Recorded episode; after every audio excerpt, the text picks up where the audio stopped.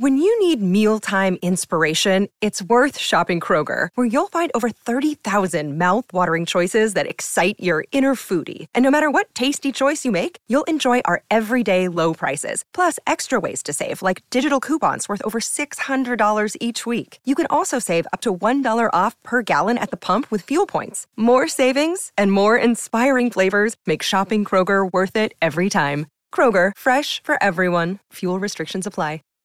Save big on brunch for mom, all in the Kroger app. Get 16 ounce packs of flavorful Angus 90% lean ground sirloin for $4.99 each with a digital coupon. Then buy two get two free on 12 packs of delicious Coca Cola, Pepsi, or 7UP, all with your card. Shop these deals at your local Kroger today or tap the screen now to download the Kroger app to save big today. Kroger, fresh for everyone. Prices and product availability subject to change. Restrictions apply. See site for details.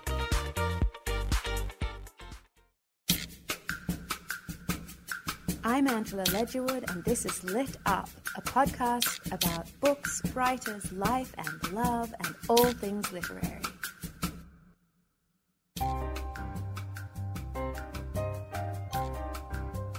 Hi, everyone. Welcome to Lit Up for this week. I couldn't be more excited to have the Pulitzer Prize winning author Jennifer Egan here to close out the year. What a 2017 it's been. Thank you so much for listening and thanks for all your support and comments. I'm going to be taking about a month and a half off and we'll be coming back around February 1st with a whole new website and a whole lot of incredible authors lined up for you for the year. I'll also be able to announce some really exciting partnerships and collaborations which will make Lit Up even bigger and better, I hope. But for now, let's enjoy this conversation I had in New York with Jennifer Egan about her most recent novel, Manhattan Beach. It might be one of my favorites of the year, and I really suggest it as a gift for anyone this holiday time. Here's a little about the book to give our context, to give context to our conversation. Anna Kerrigan is our main character, and we meet her when she's 12 years old when she accompanies her father to visit Dexter Styles. A man who she gleans is crucial to the survival of her father and her family. She's mesmerized by the sea and the house that Dexter Styles lives in, and she really can't work out, work out what is this kind of electric charge between the two men. Then, years later, when her father has disappeared and the country is at war, Anna is working at the Brooklyn Naval Yard, where women are for the first time able to hold jobs, jobs that only once belonged to men. She becomes the first female diver, one of the most dangerous and exclusive occupations at the yard, repairing ships uh, that will help the American war effort. Then one evening at a nightclub, she meets Dexter Styles again. And from here, she begins to kind of start to understand the complexity of it, of her father's life.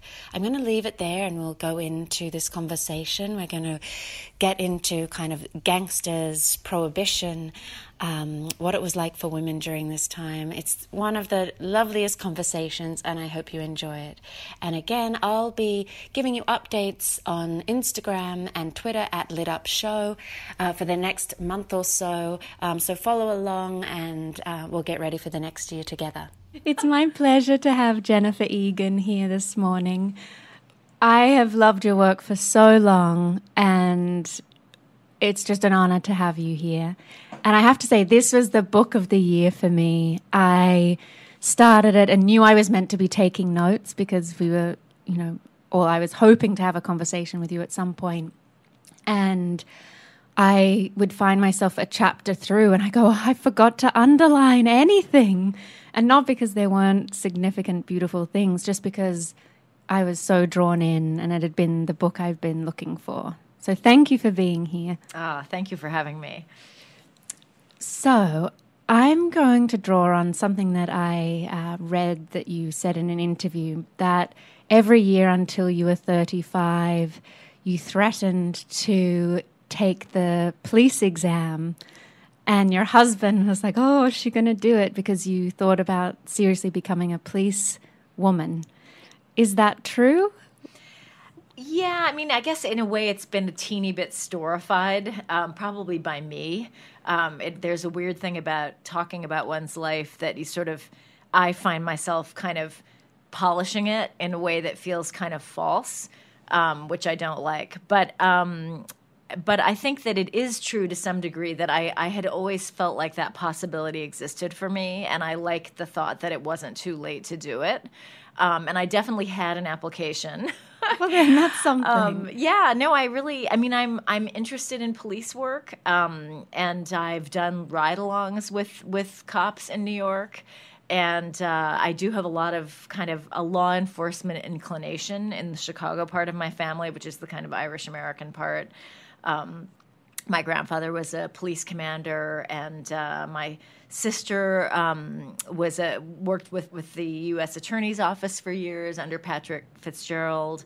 And my uncle was a defense attorney, and my brother-in-law was a U.S. Marshal. Oh, wow. So there is that kind of um, I don't know. It just feels like a sort of affinity, a familial affinity, and also there's just something so I, I feel like somehow police work and and fiction have become very intertwined. Um, you know, it, it's it's sort of a genre, a real life genre, literary genre, kind of like detective fiction. Um, and so I guess I, I, just thought, well, I'll be so close to all those stories if I'm actually a cop. And um, plus, it would be really interesting. I mean, we're lucky you didn't become a policewoman because we have these books from you. But I'm doing this thing where I read, and you're like, oh, another thing. What is she going to pull out about my life that I have to talk about? But before we get into the book, um, also that you had this year after school where you became a writer, that you traveled. Is that true that there was this period of time that um, you talk about the solitude of that year or traveling in isolation in that time, perhaps without social media, that allowed you to develop that idea? Yes, uh, that is really true. Um, I mean, I really, first of all, it was it, there was a kind of solitude that was possible then that I think is very hard to achieve now, um, and and even hard to imagine. um, but yeah, I went to I took a year off between high school and college. I had thought I wanted to be an archaeologist, huh. so the first thing I did that year was paid to go on a little dig in Kampsville, Illinois. Uh, that was not what I had hoped for. I had hoped to be paid to go to Greece or Africa, yeah.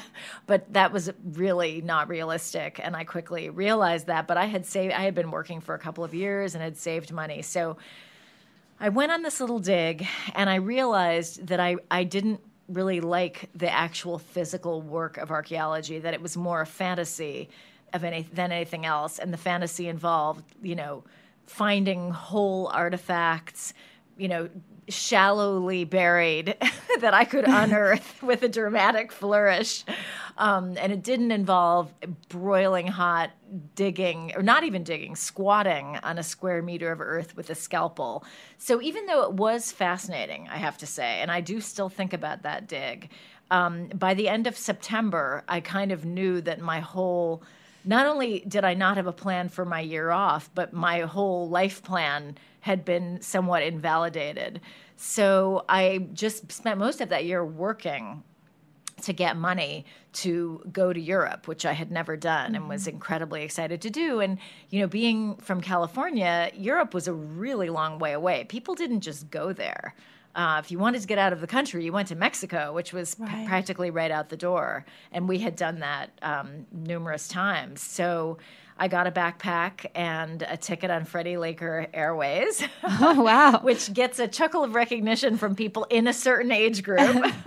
um, and, uh, and I went there and started traveling. And it was really, I, I mean, it was, it was thrilling and confusing to be to see other cultures before I really had any knowledge of art history or or history, frankly. Um, you know, I, I, was just sort of a kid. Uh, but it was, and so with the freshness and the newness are what I really remember. But I was also very isolated. I had, there was a nine hour time difference between me and my mom um, it it was you know in those days there was no there weren't even answering machines. So if I failed to reach her oh, yeah. uh, at, in one of the international calling centers where I would have to wait my turn and then pay to call, there would be no record of the call having occurred. Um, and I was a pretty anxious teenager. Uh, and so I, I would start, I started having these kind of panic attacks which were unnamed at that time. I had no idea what, what was happening, um, only that I thought I was kind of going crazy. And um, so, and yet there were also some really good times. I don't want to make it, I mean, I, I'll never forget, you know, some of the people I met. Uh, of course, none of whom I'm in touch with anymore because there was no way to hold on to people in quite the way that we can now. Um, I don't even know a lot of their last names. Mm. So it was there were there were bright, exciting moments and adventures and train rides and you know encounters, but there was this kind of undertow of fear and and isolation and kind of dread that was also present. So the two really commingled. And somehow out of that came this commitment to writing. I think it had already existed to some degree, and I, again, I'm very wary of the, of these sort of stories that we burnish about our own past that are kind of fake, just to try to please yeah, interlocutors. Have yeah. um, but but the truth is, I certainly went into that year thinking I would be an archaeologist, and I came out knowing that I would be a writer.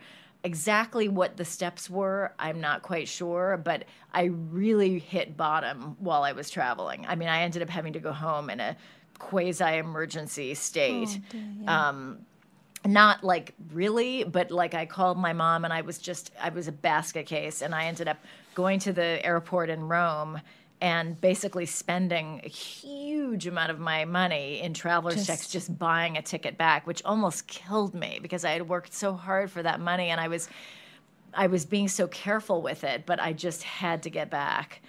And um, and i didn't know if i could go to college actually right huh. away. I really felt like i wasn't up to that. Um, but my mother memorably said what else are you going to do Perfect. and Sometimes I think she was thinking, I don't want you sitting here. M- meanwhile, her marriage to my stepfather had ended in the in the prior a few months, and I believe she had actually moved into a new apartment while I was gone. So our house was gone. Oh my god! All of my stuff was gone. So you even came back disoriented again. Very, and and I was terrified again. Those that terror would would persist, and it. I even continued to have those panic attacks a bit into college, because I I still had this thought that it was all gonna just drift away. Like I I couldn't really do it. I couldn't live a mainstream life. I really thought that might be true. And when you get in when you started writing was there a sense that that was a calm or a place that you could lose yourself or transport yourself? Had that anything to do with the anxiety or not so much? Yes. I think that uh, one thing I noticed was that even when I was really frightened, I could still read, mm. which is interesting. And I remember reading a collection of short stories by Dickens um, that somehow I could still kind of lose myself in it a little bit. And that was very striking.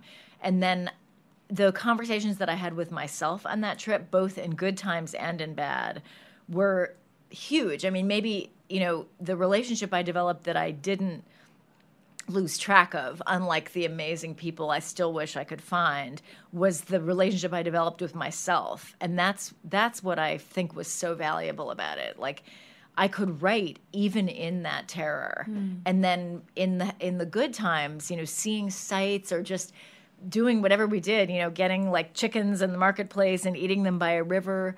Um, I could write about all of that, and and it somehow felt like it was my that it was an essential part of my relationship to the world around me, to my own experience, and both positive and negative. And so it just felt like a vocation, I guess there's a quickening you describe when you feel when you've found something that you want to write about or a, a kind of an energetic thing that happens to you.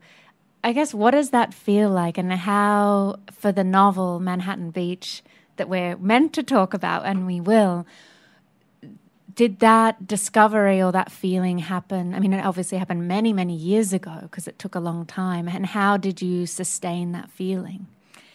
It you know, it's a little like um, following trapdoors or something, or the, the the suggestion of trapdoors. So the first the first quickening was just about the idea of New York during World War II, And then the next quickening was really about the waterfront. Just this sense of like, oh yes, this is this is where it is. Looking at photos of the city at that time. And then the next quickening was about the Brooklyn Navy Yard. And I remember that really happening when I visited for the first time, which would have been about 2005.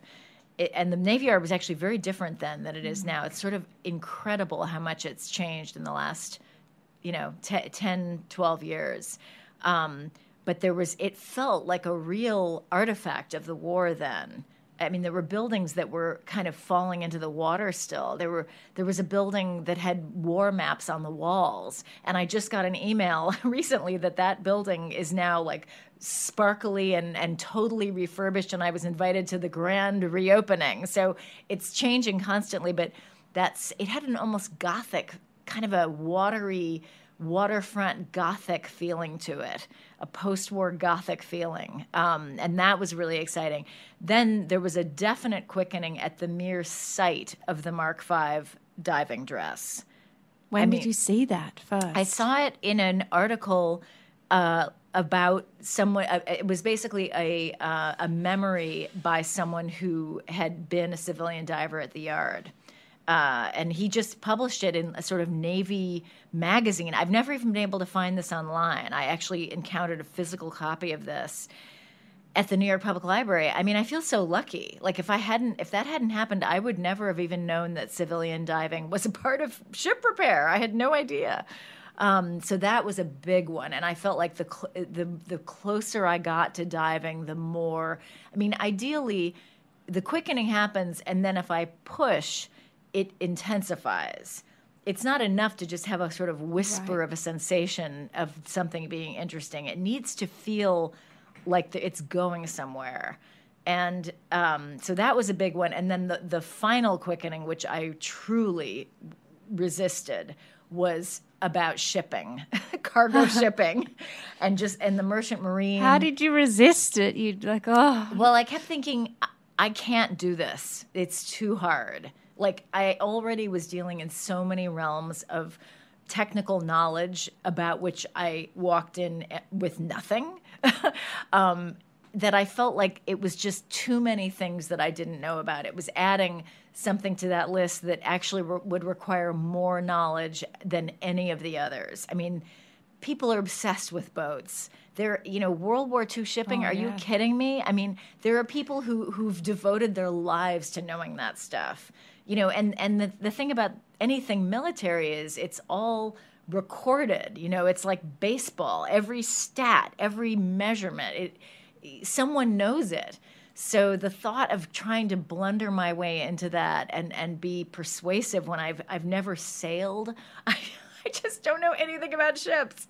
But there was no stopping it. And and in a way the the positive side of this quickening feeling is that it's thrilling like when i'm pursuing that into something deeper. Like for example when i first went to the jeremiah o'brien which is a liberty ship um, which is docked in san francisco it actually is still functional. It takes little voyage very little voyages very slow voyages.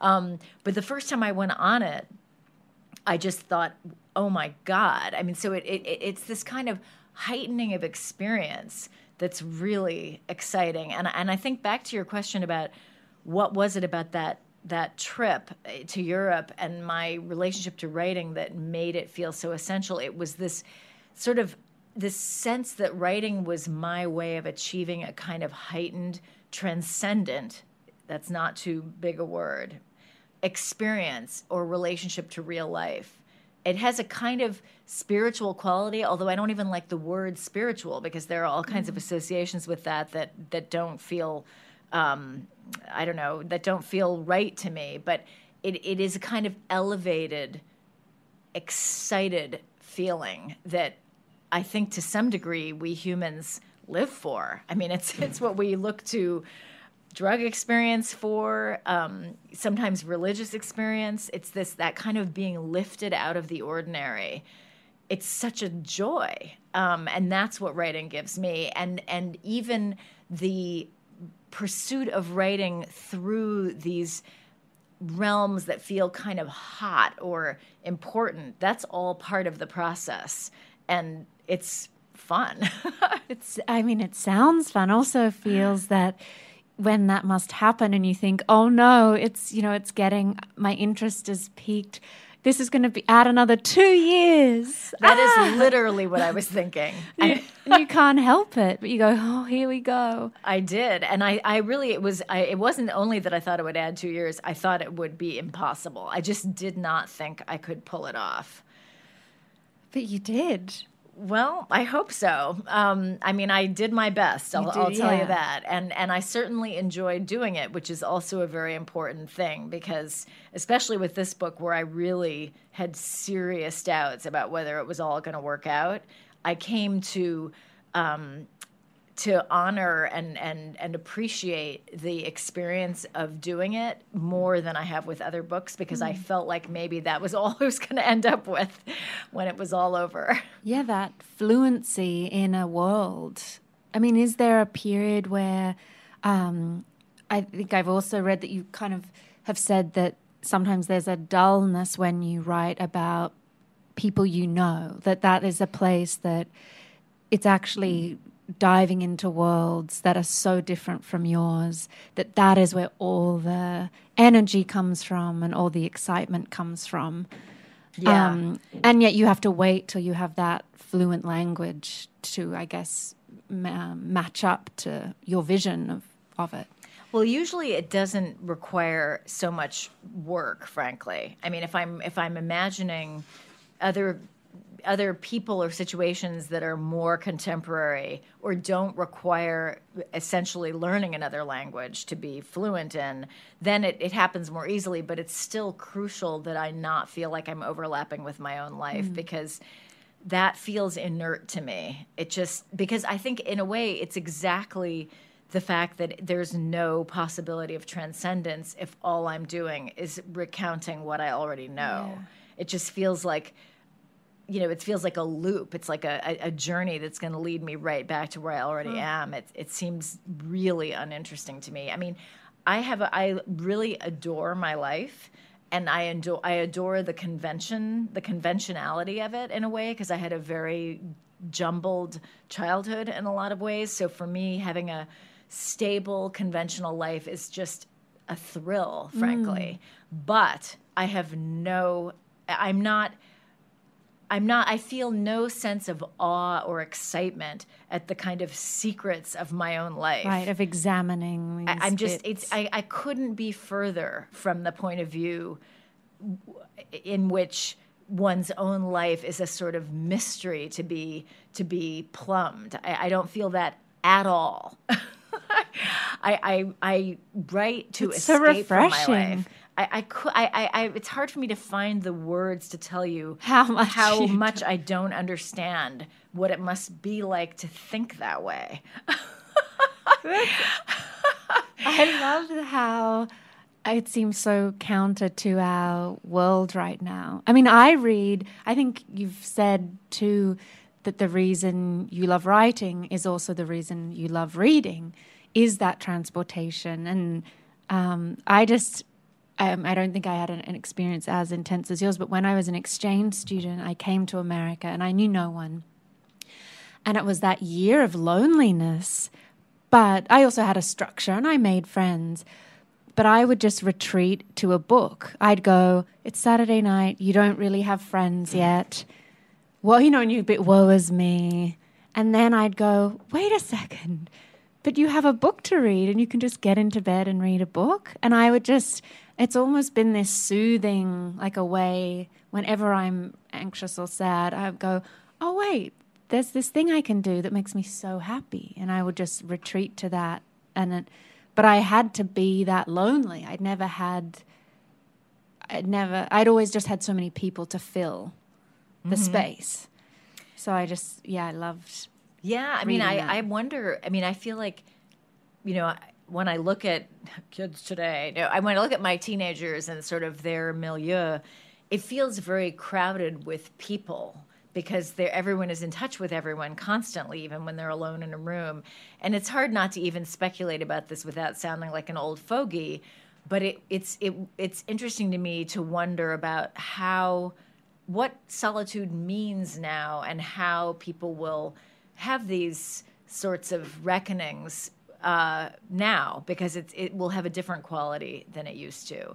But I, I read somewhere, someone said there was a writer who said that he or she thought that all fiction was just going to be autobiography at some point. And I thought, why? Yeah. I mean, I don't understand the inevitability of that or the desirability of that. And all I can say is if that happens and that's all people want to read, I'll just turn to journalism because I have no interest in writing that at all. At all.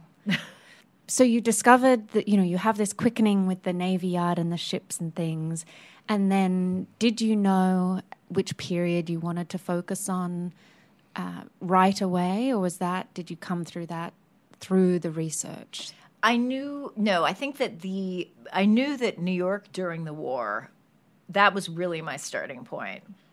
I had no idea what New York was like during the war, I should say, but I that I somehow knew that that's what I was interested in, and I think the reason is just that wars are kind of fascinating for the the um, kind of shifting of boundaries and rules that that they hmm. often bring about. And so I guess I I mean not really having experienced a war exactly, I still somehow just knew that, I guess just from reading over years. And so I was interested in what that meant in America and in New York. I wasn't thinking about women specifically at the beginning, but almost immediately I was because as soon as I started looking into the history of the Brooklyn Navy Yard, I was reminded, of course, of the what we all know, which is that women were in, invited, in fact, kind of begged to do industrial work during the war, and that and I knew that at the Navy Yard there were almost five thousand women of the seventy thousand total at the height of the war, which is actually not a very large percent, but still there had time. been none before.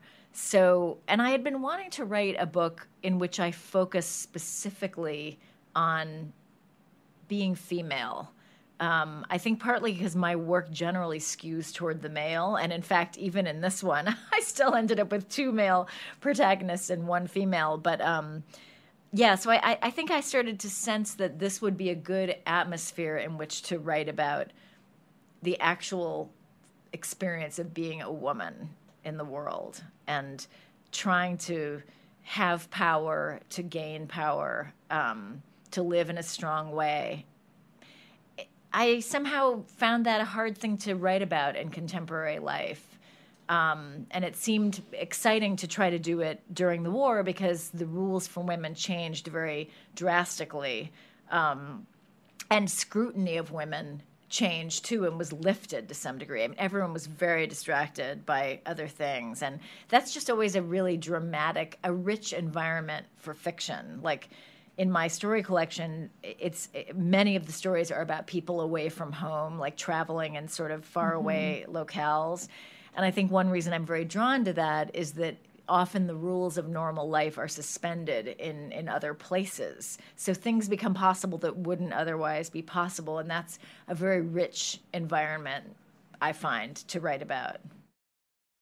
Well, and even that transition, I hadn't really understood how the gangster role or the role of the syndicates kind of crisscrossed with the lifting of prohibition. I mean, obviously it makes sense, but could you talk a bit about how that crossover happened and how unusual it was, well, I guess, for us now? I mean, these um, gangster types were so romantic and kind of elegant and sexy, which, you know, I've, you know, we romanticize, but it felt like at the time that was actually quite real. Yeah, I was. That was fascinating, and I didn't know that at the beginning. I, I, the gangster part sort of came over me slowly. I didn't. I didn't imagine it there right at the beginning. Although, as soon as I started doing any real research on the waterfront, I immediately bumped up against you know crime and corruption but that was more the kind of Irish waterfront, which which is really what the movie On the Waterfront mm-hmm. is about, which is which is drawn straight from a series of newspaper exposés of actual corruption on the waterfront. They kind of ironed out the Irish American part in the movie um, to make it, I think, more universal and maybe not you know prejudicial, but it really was it was the Irish waterfront. Um, but I, it's funny. I feel like my real awareness of the relationship between the more Italian mob, but certainly not all Italian. I think my awareness of the importance of prohibition to the development of the more Italian mob that was known as the syndicate came about oddly through a trip to Philadelphia that we took as a family. Because this is the funny thing my family life actually does lead me to some very interesting discoveries. It's just not interesting in and of itself.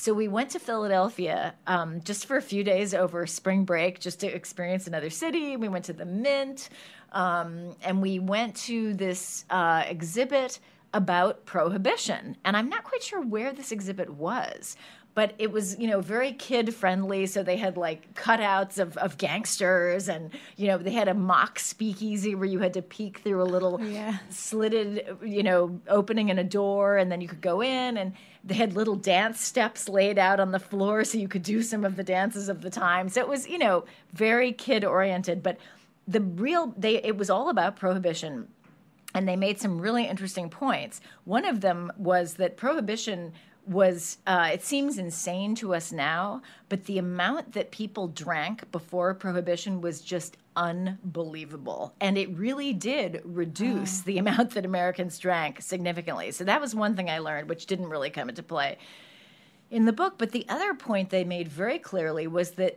organized crime as we know it got organized to become a liquor distributor. and it was it behooved these gangsters to work together nationally um, and to work in a more corporate way locally to do the job of getting this liquor moved, acquired, and sold. It was totally fascinating. And I, in the moment, I didn't think, "Oh, this this affects my book." I'm not quite sure where I was in the book at that point, but but I could feel that it would make a difference, and it, it's it's sort of dovetailed with my reading and also viewing because I watched a lot of movies as I was thinking about this book because I knew I wanted to use the genre of the noir in certain ways. Mm. But it really it, it they didn't make the point specifically that gangsters became kind of cool and, and had a cultural currency because they were liquor distributors. I guess I maybe made that leap myself, but it sort of went without saying. It does because also when it becomes legal, they they have the networks, and then why wouldn't you open a fabulous nightclub? Well, and even uh, yes, for sure. And also, what are you going to do to to um, make up for that lost income yeah. stream? I mean, they, you know, when when prohibition ended, it was a disaster for organized crime, and that's really, I mean, again, this is a little inside baseball, but. I, some of the reading suggested that a lot of the more extreme activities of organized crime, like drug dealing, prostitution, a lot of that was not a big deal until prohibition ended. And then you know all these channels were this huge apparatus existed with no business anymore to keep it to keep the money flowing. And then there was a lot of dissent culturally within organized crime because italian uh, um, italian americans tended to be uh, less prudish than the Irish Americans, and specifically over the the issue of prostitution, they really disagreed. Irish Americans did not want to be involved with that. Um, and so, anyway, various fissures developed, and and you know, I don't really get into all that, but uh, but the long and short of it is that for 14 years, 1919 to 1933 organized criminals were essentially liquor dealers, part of polite society to a surprising extent, lived in nice buildings with, you know, fancy people, and were somewhat accepted as gangsters, um, otherwise known as liquor dealers. And culturally, that's a little hard for us to relate to, but it was certainly kind of fun for me to work with that. Well, and all, were there photographs from that period of the movie stars with these kind of? I don't. I mean, owners I don't know about photographs. There were there were interesting accounts and narratives about the interactions between these people. For example, um, Walter Win- Win- is it Walter Winchell? Winchell? I think it's Winchell. I don't know. Um, so, for example, Walter Winchell, who was a gossip columnist, was very friendly with certain mob figures. And I believe there was one period where he was actually afraid for his life and moved away for a time and then came back. There was a guy named Owney Madden, who, whom I actually allude to directly in um, Manhattan Beach. He had a um, he had a beer brewery during Prohibition, and they they are all trying to describe what makes his beer taste so terrible. I just made that up, but. Um, the but, bodies, the dead bodies in the brewery. Yeah, exactly. And um, and so he was in jail for a while, and then came back out so there's a book called The Nightclub Era, which is long out of print, but kind of a cultural history of of the 20s by a, a real insider. Um, and he was clearly very friendly with Owney Madden and had long talks with him. But Owney Madden really was a gangster. Um, and then Owney Madden sort of tried to go straight, but it didn't really work. Some of these guys would have to kind of disappear because they wanted to be, they didn't want to be in the mob anymore, but the mob didn't really want to let them go. So eh, I can't say that there, it's, there may be photographic evidence, but I guess for me, it more came through these out of print books in which it becomes very clear that these organized crime figures hung out with members of quote unquote respectable society, that they were in essence respectable. Um, and, and how close they even were to violent crime anymore becomes very hard to know. Um, but they definitely had, um, you know, nightclubs and associations. Uh, there was a guy named Frank Costello who was a definitely a crime boss, and he lived in an apartment building uh, on Central Park. And in one of my conversations with a kind of longtime New Yorker, because I did a lot of those just to mm. sort of acquaint myself with details I wouldn't find in books, he mentioned that the building he had grown up in was he Frank Costello was their like neighbor down the hall. Um, it's hard to imagine, you know, living down the hall from someone who was a known gangster and kind of feeling okay about that now that becomes that's really hard to fathom. I mean, we would be worried about you know crime and guns and danger, yeah, but yeah. somehow then it was it seemed to be a, a job title that was a little, a little more acceptable, like mysterious and yeah. sexy. Coming back to Anna Kerrigan, our heroine, um, is she based on anyone specific?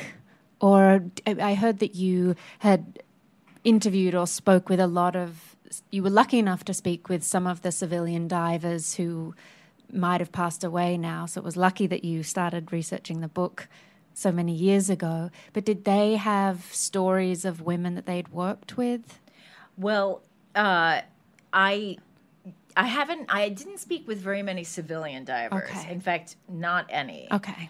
Uh, the, I've spoken with military divers from the army mm-hmm. who have a very um, kind of sophisticated veterans association and they meet every other year for a reunion and they one of the things they offer to their membership is the possibility of diving in the old mark v dress in a tank. Um, and so i actually got to be dressed in that in that diving suit while i was attending a reunion in 2009 the women that i interviewed were all naval yard employees. Mm-hmm um, who had worked there in their 20s, and I was talking to them in the first decade of the 21st century when they were in their 80s. I guess the short answer to your question is Anna is definitely not based on anyone because again, that I do that very badly.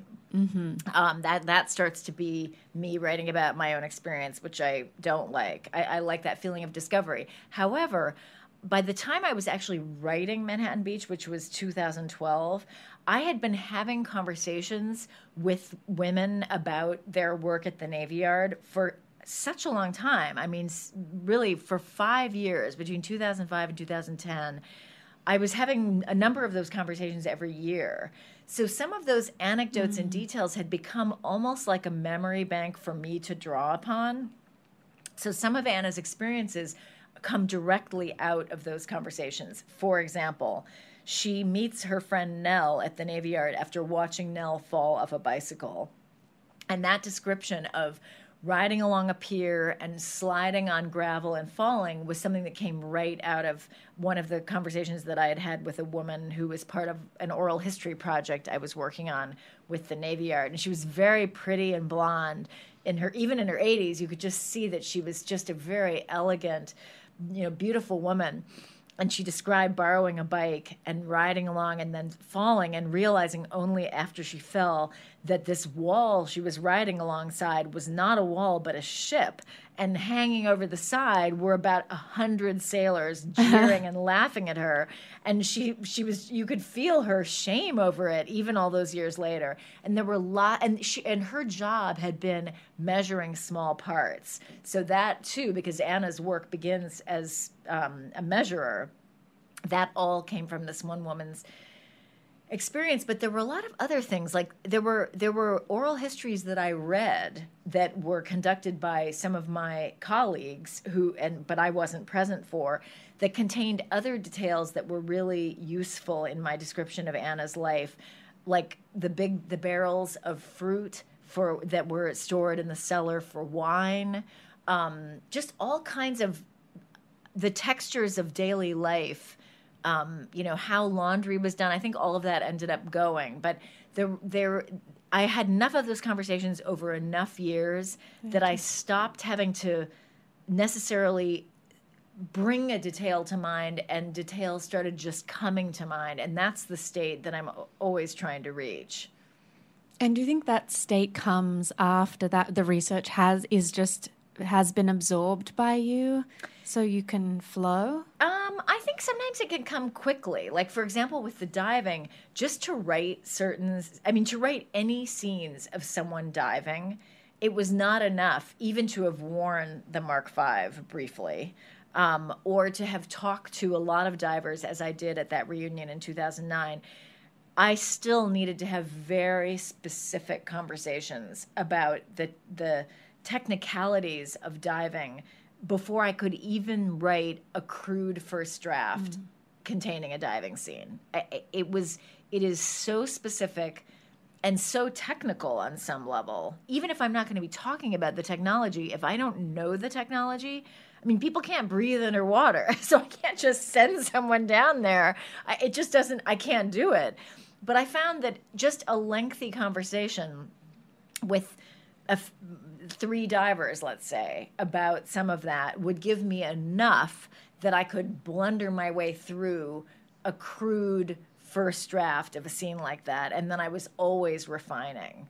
Uh, and there was one woman diver that I did spend a lot of time talking to who it was the first female army diver and if you can believe it she did not dive until the early 80s wow i think there that i've read about the the first navy divers were maybe five to 10 years earlier. But even then, there were only a couple of them. I mean, this was not a world where women were welcome or African Americans. In fact, there's a whole movie about, I think, the first African American master diver. Um, Cuba Gooding Jr. plays the guy, and Robert De Niro is in the movie too. And it's a, not a totally successful movie, but very realistic about diving. Um, so th- this was a very closed world, but this woman was very helpful. Just in, in talking about the physicality of diving, I mean, certain things that you just wouldn't think about, like menstruation. Imagine mm-hmm. how problematic that would be while diving. We're just, that's a complication that might not occur to someone until you talk to someone about it, but it makes a lot of sense that it would be an issue. Um, obviously, not one that ever came up talking to all the male divers that I interviewed and the prejudice that this woman dealt with was extreme. And in fact she felt forced out of diving by that prejudice ultimately. And she is african american but race was not the issue. It was gender. There was i mean i i think when anna first goes down her excitement over diving kind of over overtook me too. I think I felt the panic of her going in the suit and going under, but through her eyes, it was like you started to breathe like her and see. Well, an, another surprise I had was that you can't see underwater.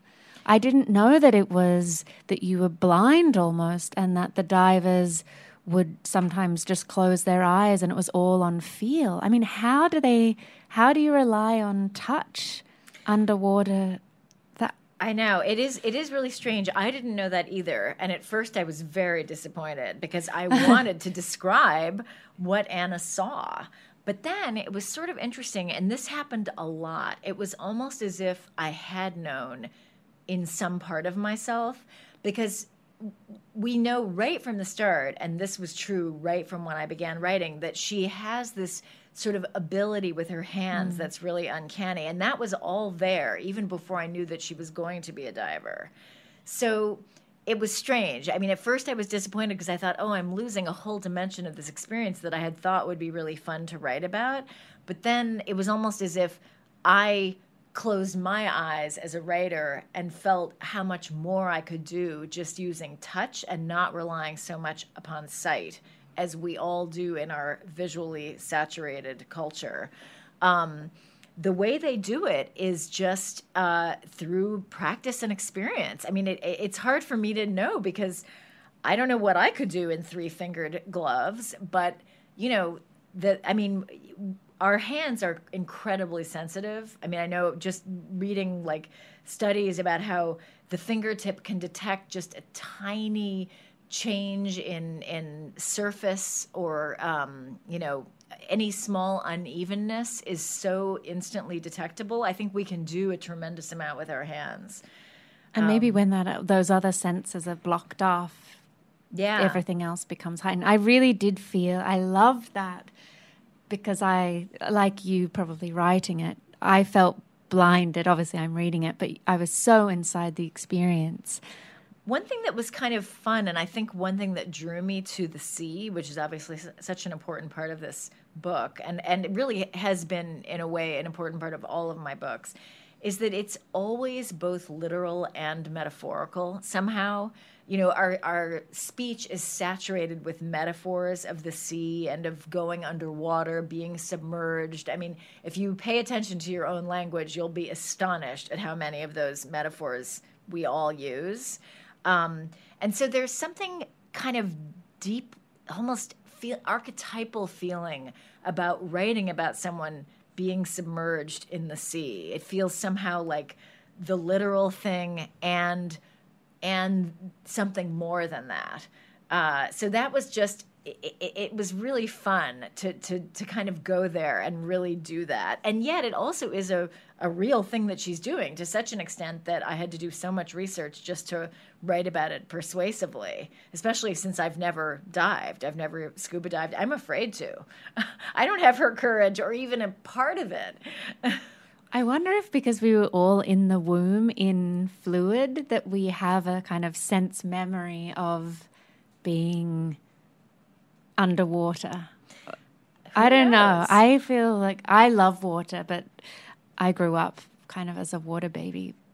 Well, the funny thing is I think there's such a there's something very childlike about our relationship to the water and i'm sure we all you know remember in some way being bathed or being held mm. in the water and yet water is so un- unbelievably inhospitable. I mean, we cannot breathe there, and it will kill us. Yeah. So it is. It has a strangely dual, paradoxical quality of being inviting, enveloping, soothing, and yet totally deadly. So again, it's yeah, it's sort it's of metaphorical part. and and literal. Um, but when I talk to divers about how they felt about being in the water, it was amazing how much for most of them it felt like a vocation just like writing was for me. Like um, one diver i spoke to someone who helped me a lot and actually vetted the manuscript ultimately he told me that his father the first time he'd ever dived he was out in the water with his father and his father like dropped something over the edge of the boat by accident and said like threw threw his son in and said go get it. Oh gosh. So that was and that so it was you know pretty sort of frightening but also a conversion experience. I mean basically these people love to be in the water. And that was exciting too. Like that that hadn't gone away even after years and years of doing it for their work. And and it's a very industrial sort of job. I think that's also easy to not think about. I mean, these are these are engineers often. They are doing engineering work under the water, and yet the feeling of being in the water the excitement of being in the water is a big part of what makes that job, uh, you know, fulfilling for them. Well, and I read that two halves, two different halves of ships, battleships, were were welded together to make one ship. Is that right? Were they two different halves? I'm just thinking of the divers underwater. Well, welding that, that kind of work would not. I mean, That would have been done raised. that would have been done in dry dock. Yeah, And that's still amazing. It is amazing. Yeah. I mean, diving is an, an important part of ship repair in that divers would patch ships from underneath and, and especially they would survey damage and describe what needed to be done before the ship was lifted out of the water. But I, I think it's important not to overemphasize how much could be done from underwater because the really big stuff had to be done be. in dry dock. Um, but th- one reason there was so much civilian diving in New York during World War II was that a French ocean liner, the SS Normandie, I write about this a little bit in Manhattan Beach, was docked in Manhattan. We had seized it from the French when the Nazis, um, you know, prevailed in France, and while it was docked along the side of, along the shore of Manhattan, a fire broke out, which for a while was believed maybe to be sabotaged by the Germans, but later was determined not to have been. A fire broke out, and in fighting the fire, the firefighters dumped so much water into the Normandie that it capsized and sank. So this was a catastrophe. I mean, this was a huge ship, and it was just lying big, there yeah. off the shore of Manhattan, looking like a you know a dead duck. Um, so it, a huge salvage operation um, was undertaken to raise the ship, and the goal was to convert it into like a troop ship or you know something for the war effort. And salvaging a ship um, means sealing off every crevice so that it becomes airtight, pumping out all of the I water, and then so that it floats to the surface and then you know refitting it for use. So that took a long time and it became a training ground for civilian divers to work on this salvage project. And in fact the new yorker did a little talk of the town piece about this work. And in fact it, i think it was reading that i think they were in the new yorker this project of like having to build a box underwater was described which i actually used um, in Manhattan Beach, and that there was one diver whose pieces like shot to the surface, and they had to come back up and get them. Anyway, so that went on for quite a while, and these salvagers were, you know, sealing off the Normandie, which was a gigantic ocean liner again. Um, and finally, it was it was pumped and raised, and it was floated to the Brooklyn Navy Yard, of course. yeah. But after all that, they determined that the damage was too great for it to be refitted, and it was it was never used again. So I, know, but it but it was another reason that civilian diving was such a big deal in New York because of that project. My last question is quickly to touch on uh, Lydia, the si- the sister, Anna's sister in the book, and we won't give too much away, but there's just a beautiful. Um, I've heard you talk about twinning, and we're talking about what it was like for Anna to be dressed in this Mark V suit by two men, and how kind of intimate it is, and then contrasting that to the way um, Anna's mother and Anna kind of bathe and dress their disabled sister. That it's kind of both are so tender and beautiful. And I'm wondering, um, obviously, was that intentional to have those two kind of mirror each other? No, that's the kind of thing that seems to happen naturally, ideally, in a kind of organic way, and I'll recognize it and be glad it's there, but I don't seem to be good at coming up with that stuff from the top. Lydia's involvement generally in the story was really a surprise to me. I mean, I, I could feel right from the beginning that there was some problem with Anna's sister who isn't present in the first scene, but we don't know why. And when I discovered what her situation was, I really pushed back against it with myself, thinking, am I using her as a plot device? I mean, do I want to contend with someone with these issues? It's another whole realm of research of how disabled people were dealt with at that time. And it was not a time when you wanted to be disabled, I have to say. Um, but I found that she was just inextricable and that she felt it, it, far from figuring out how to get her out of the story, which is what I originally was trying to do.